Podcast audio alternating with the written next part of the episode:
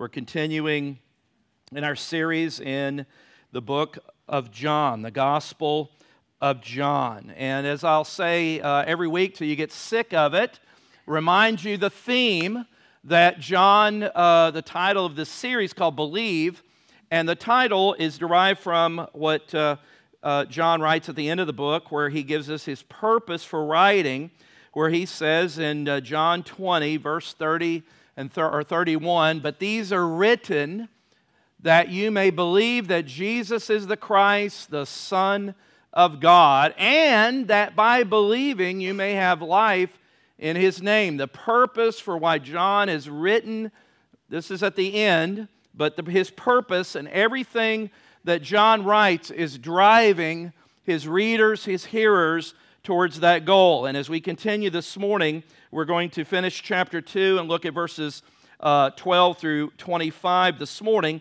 And the title of this morning's message is called The Zeal of Messiah. The Zeal of Messiah. And we're going to look at three different uh, components as we finish chapter 2, but it begins in John 2, verses 12 through 13 that after uh, the, the, events uh, of coming from the wedding in uh, Cana of Galilee, verse 12 of John 2, after this, after the wedding, after they left there, after this, he went down to Capernaum with his mother and his brothers and his disciples, and they stayed there for a few days. Verse 13 The Passover of the Jews was at hand and Jesus went up to Jerusalem. Now, if you look on a map, you'll say, well, wait a minute, it looks like Jerusalem is going down, but they always talk about it going up because of the elevation uh, that Jerusalem had. So they always sometimes say we went up to Jerusalem,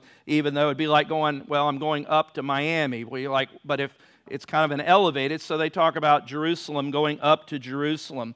And this morning we're going to see the zeal of the Messiah evidenced in three different parts as we conclude chapter 2. And I want you just to kind of hang on to that, that uh, title because remember, Jesus is, is uh, bringing, uh, uh I'll say, coming out in the sense of his uh, being 30 years old, and he's coming and introducing, if you will, and making himself known little by little of why he is here, the Messiah, why Messiah came. And so this morning we see the first evidence of that in verses 12 through 18. And we're going to look and see the, the, that Jesus is, we're going to look at his passion for true worship. The first thing we want to see this morning is Jesus' passion for true worship. Now, as we read in verse 13, it says that the Passover of the Jews was at hand. The Passover. Some of you may not be familiar with that, but the Passover is, the, is one of the, and probably the, the, the greatest, but the annual perpetual celebration that the Lord commanded the Israelites to commemorate the exodus uh, that of their leaving Egypt. And so God established in Exodus 12 that the Passover celebration was to be an annual, perpetual uh, celebration that was to be commemorated uh, by the Israelites. And in the New Testament, if you remember that Jesus, they wanted to get his crucifixion in before the Passover began. Passover is in our spring, around our Easter time. Uh, next year, according to the Jewish calendar, Passover will be April 5 to 13th of next year. But again, it's like sometimes Easter fluctuates depending on the the, the year. And so the Passover celebration was the celebration, the commemoration of God's deliverance of the Israelites out of Egypt. You remember that the Passover was a part of Jesus' family, that it was a regular part of their celebration. You remember the story in Luke chapter 2 when uh, they went to Jerusalem for the Passover, and that was the situation when they had left the boy Jesus there. They had left and they were like, Where is Jesus? And they went back. You remember when he told uh, Joseph and Mary, he said, I must be about my what? Father's business. Well, they were in Jerusalem to celebrate the Passover. So it was very much a part of Jesus' life and every Jewish life. And so Jerusalem people came to Jerusalem, it was a requirement of Jewish law that every Jewish male who lived within 15 miles of Jerusalem uh, that they were to make a visit on the Passover. Uh, and so they came to Jerusalem. Now, Jerusalem normally, as far as the population, was normally around 200,000 people.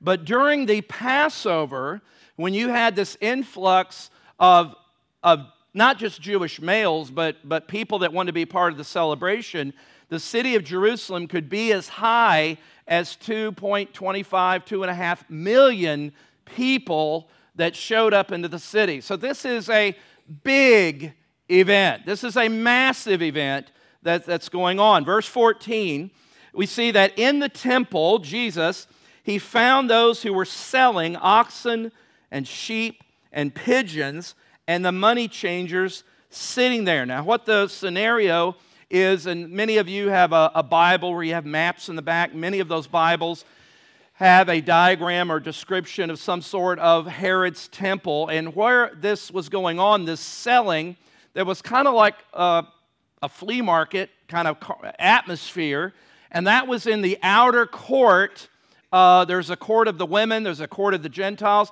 but it was kind of in the outer court, but it was in the temple square, if you will. And this is where all of this buying and selling and money changing was going on. And so uh, uh, let me kind of just kind of explain what's happening here and what aroused the passion, or can we say the anger of Jesus? And we'll talk about that anger in just a minute. Uh, people selling animals. Now, one of the things, remember, coming to the Passover, it was a requirement to bring an animal for the sacrifice. Now, here's the dilemma. If you lived, uh, you know, a good distance, the 15 miles, and many live further, that wasn't always really practical to bring your animal or animals to Jerusalem. So they made a service that, in one sense, was kind of initiated good uh, in order to say, well, you don't have to, if you wanted to bring an animal or to bring it to sacrifice and, you know, pigeons and different because it depended on your, what you could afford, depending on your financial situation. You may not be able to afford a, a lamb and you could buy a pigeon, but all of that was regulated by the Jewish law. And so, in a way, it was providing a service of help for the people. That was its intention, all right? Now, let's say you did bring your animal, whether it was a lamb or whatever it was that you were bringing to be the sacrifice of your family, there was another hurdle you had to, to cross. That animal had to be approved by the priest. You couldn't bring the one eyed Sheba lamb and thinking, well, this will be a good time to get rid of, you know, that, you know, that lamb. No, no, no, no, no. It had to be perfect. And you never knew what might be the reason why they would disqualify. So now you've brought your animal or animals all this way only to find out, sorry, doesn't meet the qualifications. Now, all of that, I think, was intended to be a good service at one point. But here's the problem it kind of became a scam because the payment that you would have to pay for an animal to be sacrificed or to buy an animal there or to buy an animal that re- met the regulation of the priest oftentimes was double, triple of the expense. And people who were in these outer courts and selling all these various animals, depending on, again, your economic status, depending on uh, the kind of sacrifice that you would bring, all of them kind of got that by way of a franchise. So think about the money trail. They had to know somebody that knew somebody that had to pat somebody's palm to get the little table franchise so they could sell the animals or whatever it is at the Passover. They had to give a kickback to somebody that, that in the temple or the priests that were divvying out the businesses there. And then they had to make, and so in order for them to make a profit, guess what? They're going to charge that animal or charge what that sacrifice, they're going to add sometimes 100% or more onto that. So it became really it kind of became a scam. And the issue was what is the temple used for? What was its intended purpose? Its intended purpose was to be a place that people, the, the Israelites, would meet to worship God. And what do you got going on there? You got a flea market going on there. And worship is kind of in the background. Now, you have another issue there is you have what other group is doing business there? You have the, the, the animals, they're selling animals, but what other group does the verse say that's going on there? The money changers. Now, what's that about? Well, you have all these Jews coming from all over these various regions, and most of where they all are coming from are dominated or, or under the Roman rule. So the Roman coinage, that money that they would have, has the image of who on the image of the coin? Caesar. You're not going to bring an image of Caesar into an exchange in the temple. So here's another little scam they had going on.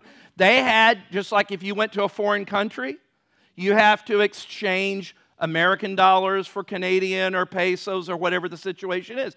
So they could not use Roman coinage in the temple because that would be sacrilege. To, it would be idolatrous, okay? So what did they do? They had to have some money exchanging. So, guess what? The people that had the franchise for the money changing, guess what they're doing? They're, they're kind of bumping things up by charging. You know, I looked on a. Um, on the website this morning that the shekel, you know, Israel still uses the, the uh, biblical language for their money system, and they still use a shekel. A shekel in an exchange of US dollars is $1 of American money. But a shekel or whatever the money exchange oftentimes had to have all these kickbacks built in. So it wasn't just, hey, I need my few shekels here and I got to pay Uncle Joe over here because he's the one that got me the table and he's got to bump up his, his payment to the one of the priests in the temple and there's all this so by the time you're trying to exchange money guess what you're pay, you're almost getting extorted do you see what's going on here do you see the scenario now do you understand what aroused Jesus' anger when he walked in there. Verse 15, what did he do? It says, In making a whip of cords. Those are just ropes that were laying around. Guess what? If they had all these animals on these, you know, tying them down so they wouldn't all run away around, there, there probably was lots of these ropes and cords laying all over the place. So it was easy for him to start picking up, and he made a rope of, of cords and what did he do? In making a whip of cords, he drove them all out of the temple with the sheep and oxen, and he poured out the coins of the money changers and overturned their tables. Now, I don't know about you, but just kind of stop a minute and put yourself in the situation of the disciples. They hadn't really known Jesus that long. And this is, they're kind of going there, they're kind of excited, or whatever. And all of a sudden, they see him doing this. Now, just humanly, I'm thinking, they're like looking at each other and thinking, whoa, what is going on? I mean, this is crazy, right? Um, and so he takes action. Now, one of the things we know that the Romans, they had built a fortress, I think it was called Apollonia, Apollonia and it was kind of built above the temple so they could make sure they had a fortress of Roman centurions up there so that if there was any trouble down on the temple square area, they could immediately. Because one of the things the Romans, they didn't care if you worshiped a frog or a chair, they could care less. Just keep the money coming into Rome and don't make any trouble. See, that was Pilate's big deal. He didn't really care.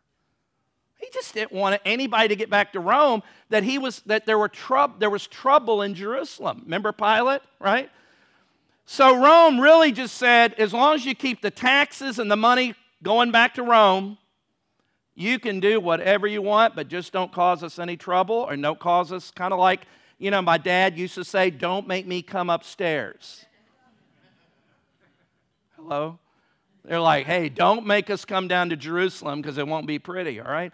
So that is what's going and people like again anger and i don't want to spend a lot of time talking about this remember this anger we could say this is a righteous anger you know the bible does have things scriptures that talks about uh, uh, in, um, in Ephesians 4:20. Don't look this up, but just note it says, "In your anger, do not sin." Anger is a human emotion. But remember, Jesus is without sin, so whatever anger Jesus has is never going to be sinful.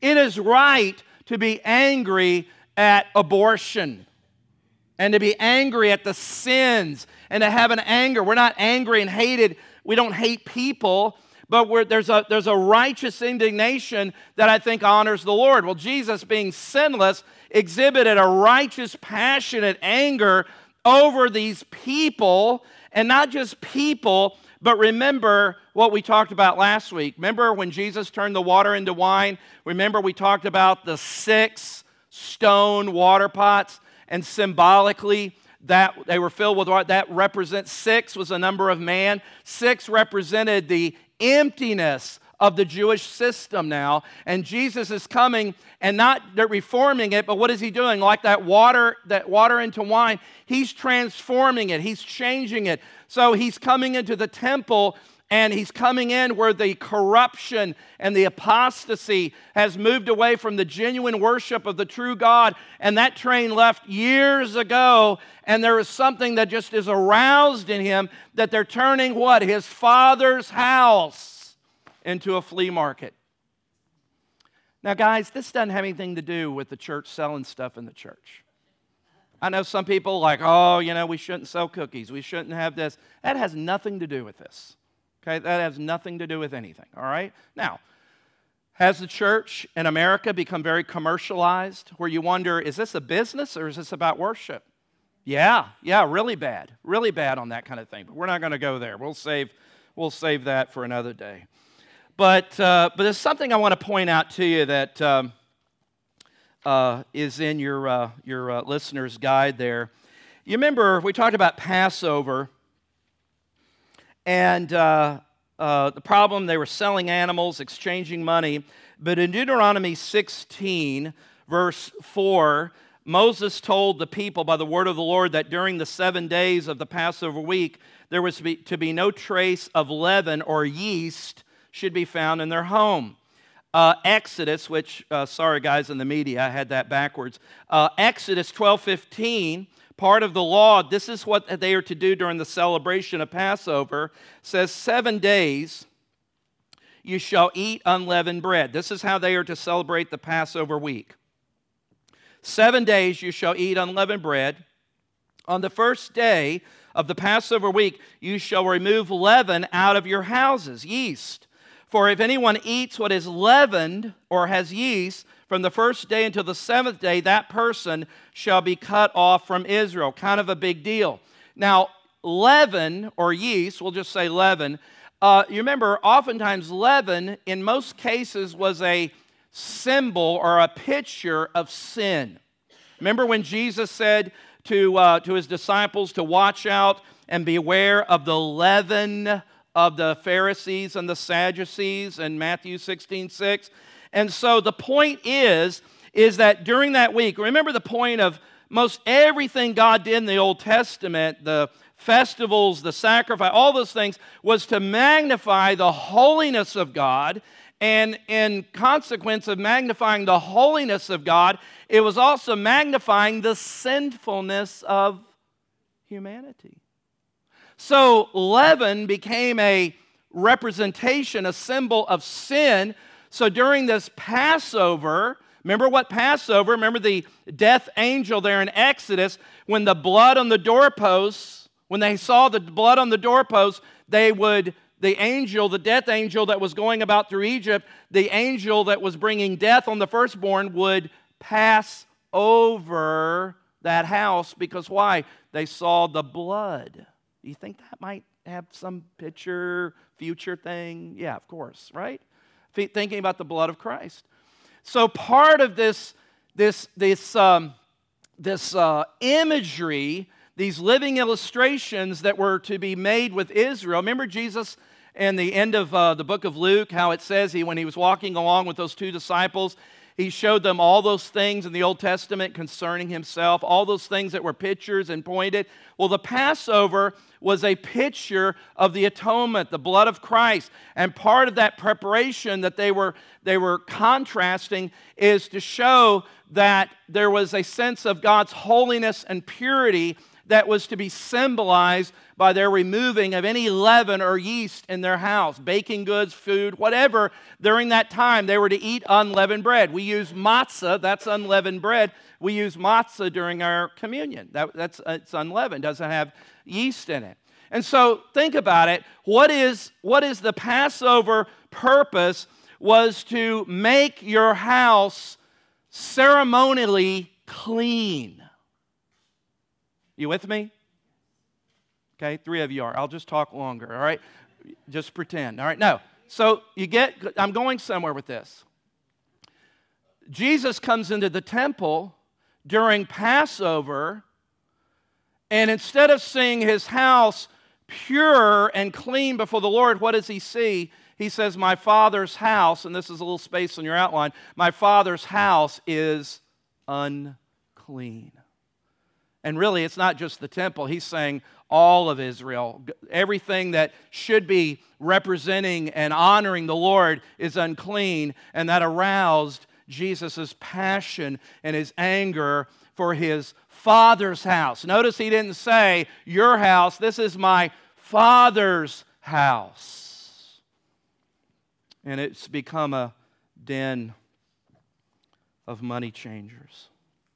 Jesus declares, in essence, by his actions, if you will, my father's house is unclean. Verse 17 and 18, notice the two reactions, and they're really the two reactions of anybody that comes in and responds to Jesus. His disciples, verse 17, his disciples, uh, that when that was done, they remembered, and this is verse 17 is kind of a little commentary John puts in there. Uh, his disciples remembered that it was written, Zeal for your house will consume me. I think that's from Psalm 69 about the Messiah. Verse 18 So the Jews said to him, What sign do you show us for doing these things? Here, Jesus has come in and he's established that, my, that this house is unclean. And you have two reactions. One, the disciples saw, even if it was looking back, they saw the, the, uh, the, in, in Jesus' actions, they saw the heart of Jesus. Write that in your outline. They saw the heart of Jesus. The heart of Jesus. His disciples saw his actions not as just some kind of anger, lost his temper, but they saw the heart of Jesus because it was dishonoring. What they were doing was dishonoring to the Lord. Do we have that same response when Jesus, if you could say it this way, comes in and wants to do some house cleaning in our life? Do we see the loving heart of Christ, who's wanting us as, as, uh, as a good parent. Remember in Hebrews 12, talks about a good parent disciplines their child, not for retribution or anger, but what? Restoration. When the Lord puts his finger on sin in our life and says, That, I don't know how you got there, but that has become unclean in your life, do we have the response where we see the heart of Jesus? What did they see? They remembered, even though it was later on that John put this in, they remembered zeal for your house will consume me. They remembered that Jesus has a heart and a passion for his Father's house. Oh God, give me the heart of Jesus. Give me the heart and passion like Jesus. But then you had another reaction, and this is the way it usually works. You had the reaction of the Pharisees who wanted to challenge his authority. Well, who gives you the right to tell us what's right or wrong? See, they were embedded and stuck in their worthless, empty way of worship. They didn't see the heart of Jesus. They weren't looking for a Messiah that was going to be like Jesus. They were, they were, their concept of Messiah was completely opposite of what Jesus was. They challenged Jesus' authority. What sign? What's the, what's the, what's the authority? What's, what, what's the credentials that you do these things? Already you see here in the beginning of John, you see now a demarcation between those who want to have the heart of Jesus and those who will resist him. The zeal of Messiah demonstrated in his passion for true worship that honors the Lord. But notice, secondly, is Jesus' promise of his resurrection. Jesus' promise of his resurrection. Verse 18 through 20. So the Jews, we just read it, but so the Jews said to him, What sign do you show us for doing these things? What, what authority do you have for doing these things? Now, one of the most famous statements Jesus gives is in verse 19. Jesus answered them and he said, Destroy this temple, and in three days I will raise it up. And we're like, I mean, remember, there's always, even though we'll, and when we come to chapter 3, we'll see this with Nicodemus.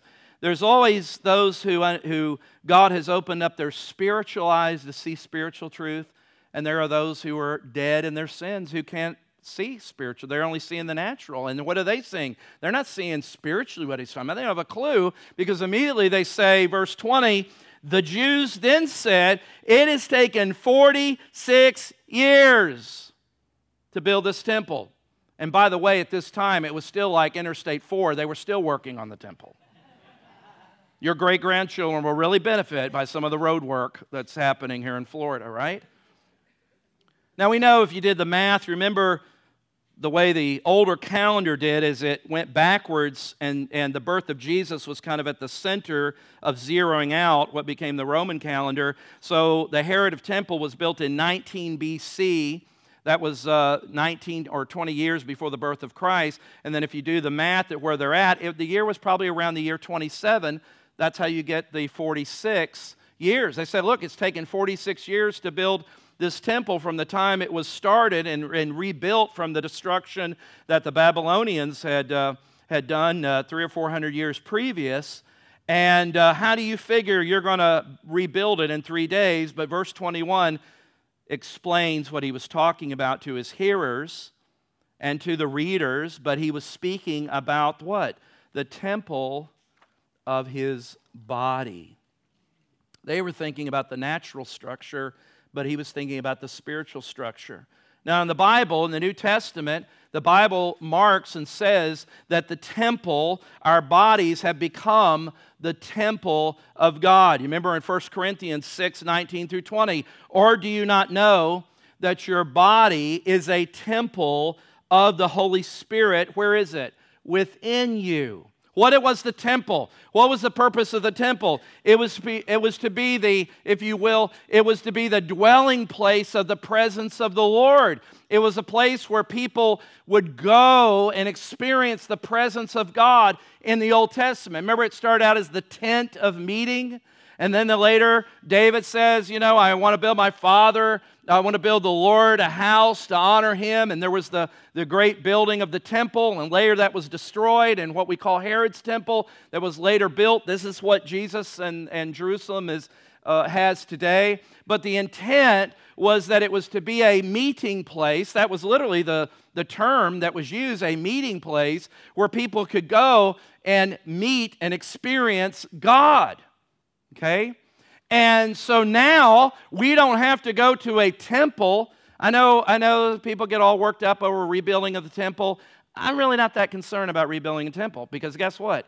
I have the, temp- the temple as, as Christ, and his presence lives in, in me. I'm not, I'm not interested in going back to a man made structure. And I know those that, uh, you know, try to read it, the tea leaves and prophecy and everything, uh, worry about that kind of stuff. I'm not that smart enough to worry about all that. All I know is it says that your body now is the temple of the Holy Spirit. In, in Acts chapter 2, when the Holy Spirit was poured out, when the Holy Spirit was poured out, where did the Holy, what did the Holy Spirit? He wasn't now, the Holy Spirit was now not uh, around us, but the Holy Spirit was within us. The Holy Spirit in Acts chapter 2 was poured out upon all flesh. Remember, Jesus said, It is better that I leave you. It is better because if I leave you, I can do what? I can send the Holy Spirit. So the presence of God isn't somewhere we go, the presence of God is now living inside of us because, as Paul said in 1 Corinthians, we are now the temple of the Lord. Okay? So that dynamic has changed. They didn't understand that. But in the Old Testament, and this is one another thing that I think again was misrepresented by what was going on there, is that the temple represented the body of Jesus. The sacrifices that were done in the temple, what did those sacrifices uh, look forward to? They looked forward to the ultimate sacrifice that would be made by Messiah. And so the temple, which was to be a representation, not an end be all end in itself, but it was to be a representation of the ultimate sacrifice Messiah would bring, that he was the one who, by his blood, has passed over our sin because of his blood. They were making a mockery of what God had intended the temple and the worship to represent there. But notice, thirdly, Jesus' perception of the human heart. Jesus' perception of the human heart. Remember why John is writing what he's writing? He's writing so that you would what? Believe that Jesus is the Son of God, right? But notice something here about this belief. In John uh, 2, verse 23 through 25, it says, Now, when he was in Jerusalem, Jesus, at the Passover feast, many believed in his name. That's good, right? But it says they believed in his name when they saw the signs that he was doing. Verse 24 and 25 is interesting. But Jesus, on his part, did not entrust himself to them because he knew all people and needed no one to bear witness about man, for he himself knew what was in man. He knew what was in the human heart. Messiah perceived the human heart. You know, crowds kind of cut both ways. We get excited a crowd. Listen, I'll be honest with you. I feel better when there's a crowd here on Sunday than when there's not. All right? That's just human reaction. All right? But Jesus understood that crowds are uh, kind of can be fickle. Uh, when we come to John 6, uh, you remember the feeding of the 5,000. Remember their response in John 6 of the feeding of the 5,000? They wanted to make him king. Anytime the government hands out free stuff, that's a surety to get you elected, right? Hello? Yeah. I mean, and it's on both sides, all right? This is not political. Is, everybody does it. They used to call that pork, right? Bring home the pork, the politicians, right? That's just human behavior. They wanted to make him king not because he was Messiah, but why? He gave him free food. And Jesus, when he, if you read John 6, when we come to it, when Jesus began to talk about what it really means to be a follower, a disciple, the Bible says that many of those who were the followers turned and walked away. That was the scene when he turned to his 12 and said, Do you want to leave as well? And Peter, every once in a while, Peter really hit some home runs, didn't he? And Peter said, Where shall we go? For you and you alone have the words of life. See, that's the difference between the fans and the followers. Jesus is not looking for fans, he's not even looking for a crowd. American churches, we, we thrive on crowds, and we, we create all sorts of gimmicks to get the crowd in here. I mean, you probably, you know, churches, we're going to give a free iPad to the highest you know, one that brings the most. Uh, I've been in churches like that and just drove me batty. Hated it, hated it, because it was turning the sacred into a bunch of gimmickry. And I think we have to be really, really cautious and careful. Listen, if you, if we are, this is free, all right. But listen, if we want to establish ourselves as a place that unbelievers will flock to, guess what? You don't need me up here teaching the Bible for 45 minutes to an hour. You don't need that. You need a clown in a unicycle with his hair on fire because that's what people will come in and see that kind of stuff going on. Start giving away iPads and tickets to Universal, and guess what? You'll get a crowd. you'll get a crowd. But crowds are not always indicative of being disciples. And that's where we have to be real careful and cautious. And I think Jesus is demonstrating something here because he says in verse 23 they only believed when they saw the signs that he was doing. Something interesting in verse in verse um, 24, you see the word entrust in the ESV. The New American Standard says entrusting. Entrusting. Verse 23, you see the same word, but in the English, it's the same Greek word, but it's translated believed. Same word. Verse 24, they translated entrust or entrusting. Verse 23, believed. You could almost, again, it would be legitimate to translate it this way is that many believed in Jesus, but Jesus didn't believe in them. That would be legitimate because it's the same word. John, listen to me. John, what is he doing? I've written these things so that you may what? Believe. But he wants to make sure you understand what real, genuine belief in Christ is. It's not an intellectual assent to some facts, but it's a belief that's trusting, that's embracing, transformative, life changing. What does he say in verse chapter 20 verse 31 so that you may would believe that Jesus is the son of God and by believing you will have life in his name. It's not just checking off the facts of belief about God. It has this belief transformed your life.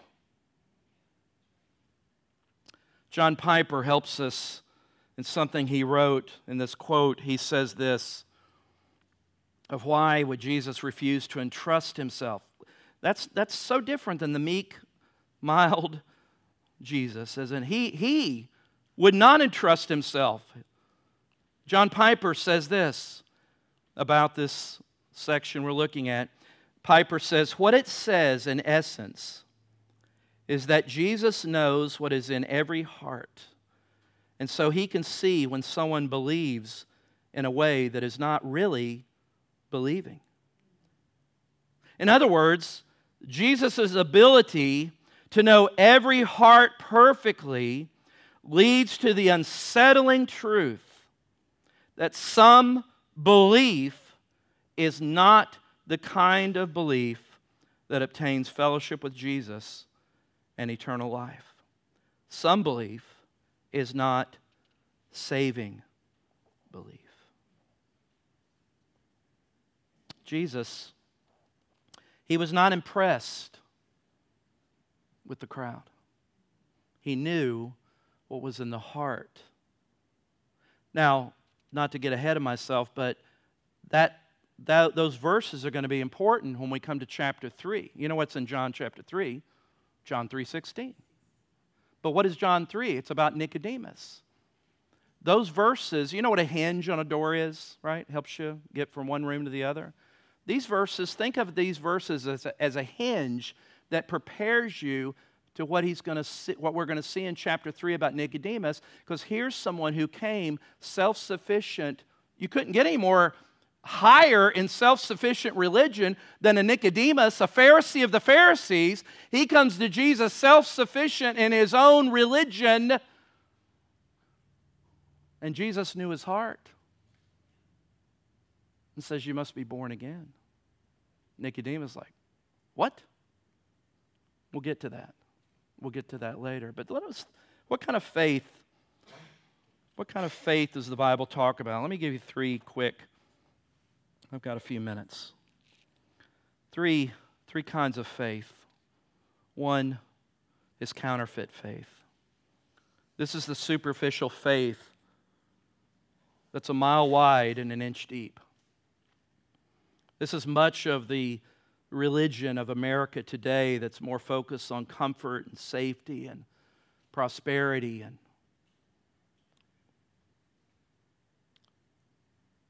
Jesus knew that their faith was based solely upon them being impressed by the miracles that he did and not because they understood or saw that he was the sent one from God. There's counterfeit faith. Secondly, there's convicting faith. Convicting faith. Jesus did not entrust himself, did not believe in them because he knew what was in their hearts. And the implication is, is that they themselves did not know what's in their own hearts. Remember, David in one of the Psalms says, Search my heart, O God. See if there's any wicked way inside of me.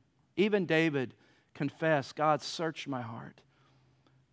Search my heart. You see, saving faith, convicting faith, begins with God and by accepting his evaluation of our fallen hearts. If you want treatment, if you want God's treatment, you've got to accept the diagnosis of the great physician. And the diagnosis of the fallen human heart is that all have sinned and fallen short of the glory of God. We're all separated by God. You also have to accept the fact that only God can truly know the human heart. You can't.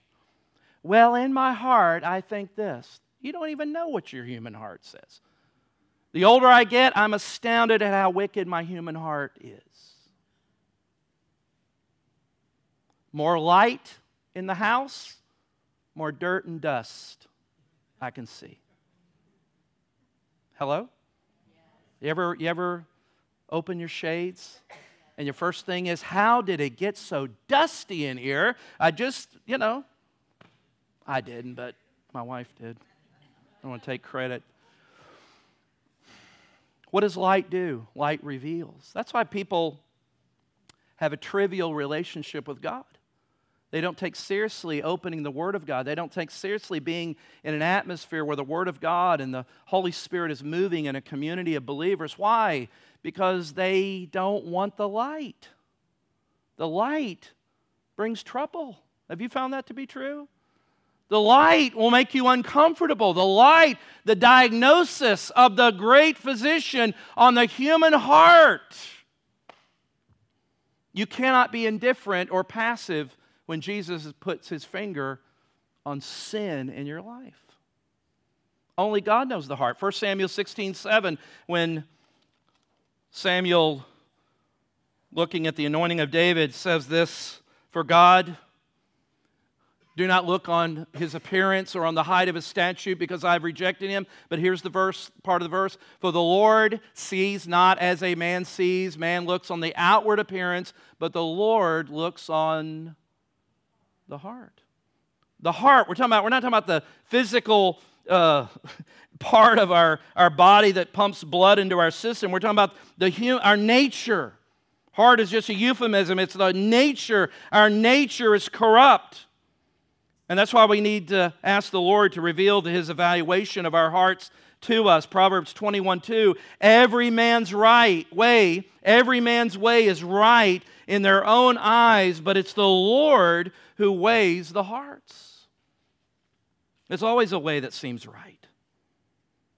You know, I like to call it the Debby Boone theology. Remember, You Light Up My Life, that song? How could it be wrong when it. See? That's the Debby Boone theology. How could it be wrong when it feels so right? I've sat across from people that have left their spouses. Why? Because it just feels that's what the Lord wants me to do. Do you realize the devil will deceive you? Now, I don't believe a true believer can lose their salvation but he can deceive you. And you can walk in deception by disobedience. Don't trust your heart. Don't trust your own heart. It's deceptive. In fact, the Bible says in the Jeremiah 17 9, the heart is more deceitful than all else and is desperately sick. Who can understand it? Now, what it reminds us of is that when we are born again, we receive a new heart. 2 Corinthians 5:17 says that we are a new creation in Christ. The old has passed away. We have been positionally what and don't worry about these terms, but they're just words you have to use. We are positionally sanctified. Sanctified means set apart. We are born again. When you're born again, uh, we are positionally sanctified, we are positionally holy before God, but then there's an experiential sanctification that we, we walk in living, conforming our lives to the gospel. Let me show you a few examples from Scripture that speaking to believers now, and this is where sometimes people's theology gets a little confused because they confuse justification and sanctification. Sanctification is the application now that I've become a, a believer in Jesus, that I am living and walking in the light of Christ. And I'm doing that with the help of the Holy Spirit, God's presence in my temple now, who is conforming me to his image. I love Titus chapter 2, verse 11. For the grace of God has appeared that offers salvation to all people. Verse 12, it teaches us the grace of God, the presence of God. I love that. It teaches us to say no to ungodliness and worldly passions. That's the NIV. I love that. That means to the believer, as I'm walking in the grace of God, what is the grace of God? The grace of God is my, my tutor. He's teaching me to say what? To say no to those things that clutter up my temple.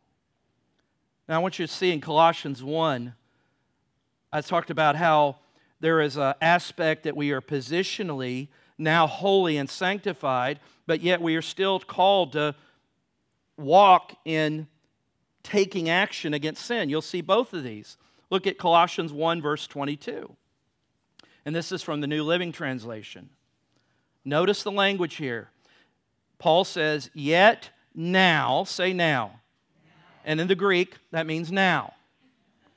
Yet now, right now, presently, Christian, he has reconciled you. You are you can't be any more reconciled. You can't add to the cross. He you are now he has reconciled you to himself through the death of Christ in his physical body, the cross. As a result, he has brought you, past tense, done deal. He has brought you into his own presence, and you are what? Holy and blameless as you stand before him without a single fault. That is your position right now. Can't add to it, can't improve on it. But then a few chapters later, look at what he says. Chapter 3, verse 5. So put to death, mortify the old King James language. You get the word mortician, mortify, put to death. So put to death the sinful earthly things lurking within you. Have nothing to do with sexual immorality, impurity, lust, and evil desires. Don't be greedy for a greedy person is an idolater, worshiping the things of this world. Verse 6. And because of these things, the anger of God is coming. Verse 7. Now, again, he's writing to believers. Verse 7 You used to do these things when your life was still part of this world. But now, verse 8, now, is the time to get rid of anger, rage, malicious behavior, slander, and dirty language. Ooh, we could, we could spend a little time on that, couldn't we? Then he says, verse 9, don't lie to each other. Christians lie? Don't lie to each other, for you have stripped off your old sinful nature and all its wicked deeds. You see, we're not doing that in our own power, but because now I've been empowered and I'm positionally standing holy and righteous and blameless before Him, I can now walk and exercise putting to death these sinful things that still remain because of the empowerment that I now have. Not whether I'm going to stay saved, does He love me, loves me not, loves me. No, I am walking in complete security as a believer. And because I have that complete security as a believer, I have the empowerment of the Spirit. And so now I don't want to do sinful things. Does that mean I do sinful things? Yeah. And you do too. So don't look like a bunch of holy Methodists out there, all right? You, you do too, or Presbyterians, whatever you want to call it, right? Because we still have this tendency to clutter up the temple. You with me? We need the Holy Spirit to come in there and do what? Turn the tables over, drive out the garbage that's corrupting the meeting place of God. You see, we spend a lot of time, and we should, talk about the security, but guess what? God wants our temple to reflect the holiness and righteousness of God. You see, that's convicting faith. And that, thirdly, the kind of faith that Jesus is after is a committed, committed faith. Committed, saving faith means having a personal relationship with the Lord Jesus Christ. It is not, hear me, it is not about making a decision to follow Jesus. And what do I mean by that? We have equated sometimes salvation of making a decision, walking an aisle, almost like some religious act, as though that in itself produces genuine salvation. Yeah, you have to make a decision. You have, I have decided to follow Jesus. I'm, not, I'm saying it's not your action and your decision. I've, I have met a lot of people who had a counterfeit faith but could go back and point to the crusade or, or some event 10, 20, whatever years ago, where they walked the aisle and gave their heart to Jesus. But unfortunately, their heart doesn't reflect it ever was given to Jesus. They made an intellectual what? They had that superficial faith that Jesus says. They were aroused by the singing, the emotions. We're going to sing it one more time. Just as I am, one more time. I love that hymn. The buses will wait. Come on, I know there's people out there that still, you know, the convicting of the Holy Spirit. Listen, sometimes, let's be honest, sometimes that can be a lot of manipulation. And people respond in the emotion of the moment. And when they leave the building, they've left their faith at the altar because it never really changed them. You can't do it. That's the work of the Holy Spirit. That's that's Jesus' whole point with Nicodemus. You must be born again. How can I be born again? Jesus says, You can't. That's why it's a miracle. You can no more be saved by your own works than you can get back in your mother's womb and be born physically again. It's, an, it's a human impossibility. That's why it's such a miracle of God's regenerating. Do you hear what I'm saying? Jesus said in John 14, 21, He who has my commandments and keeps them is the one who loves me. And he who loves me will be loved by my Father. And I will love him and will disclose myself to him. Last verse, probably the most sobering verses of Scripture. Remember, Jesus said that he knew what was in the heart. He wouldn't commit himself to those people because he knew the superficiality. Jesus says in Matthew 7, some of the most sobering verses of Scripture. He says in verse 21 Not everyone who says to me, Lord, Lord, will enter the kingdom of heaven but the one who does the will of my Father who is in heaven. Verse 22 On that day, that day of the, I believe, the Bema judgment of Christ, on that day, many, many, circle that, many will say to me, Don't be impressed with polls that talk about the growth of the church and Christianity in America. Don't be impressed with that be depressed when you see the number of abortions and divorce and et cetera, et cetera. Why? That reflects the human condition of our country. If everybody was truly born again that ever walked an aisle at a Billy Graham crusade, and you know Billy Graham's one of my heroes, this country would have been transformed years ago. Something was disconnected, people, right? There will be many who say, Lord, Lord. And notice what they're doing. They're waving their spiritual resumes. Did we not prophesy in your name? Cast out demons in your name? And do mighty, do many mighty works in your name? And one of the most sobering words, verse 23, and then Jesus says, I will declare to them, I never knew you. Depart from me, you workers of lawlessness. Does that mean he's saying in his omniscience he didn't know they exist? No, he's not saying that. But that knew, I never knew you, that's the same intimate connection relationship. The old King James would talk about how Adam knew his wife and she gave birth to Cain, Abel. It speaks of an intimate relationship. He says, You believed in me, I never believed in you because I knew the emptiness of your faith. You see, the Lord is reminding us through John these things are written so that you would believe. Oh, I believe. Do you really believe? Is it evidence that Jesus said a tree, a tree by a tree will be evidenced of its healthiness? You'll know a tree by its what? By its fruit. The fruit shows the root right?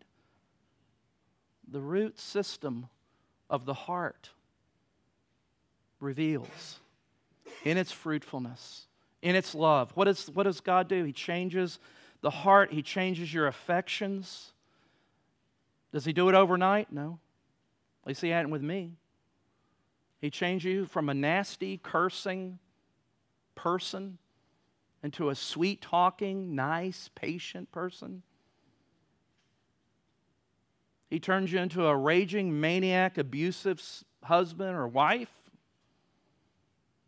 into a loving, tender, loving, gracious.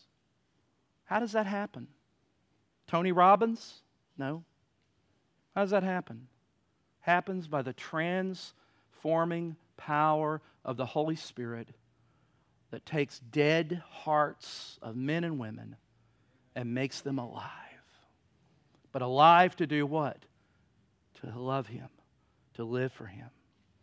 And Jesus is going to remind us with Mr. Nicodemus you can't do this.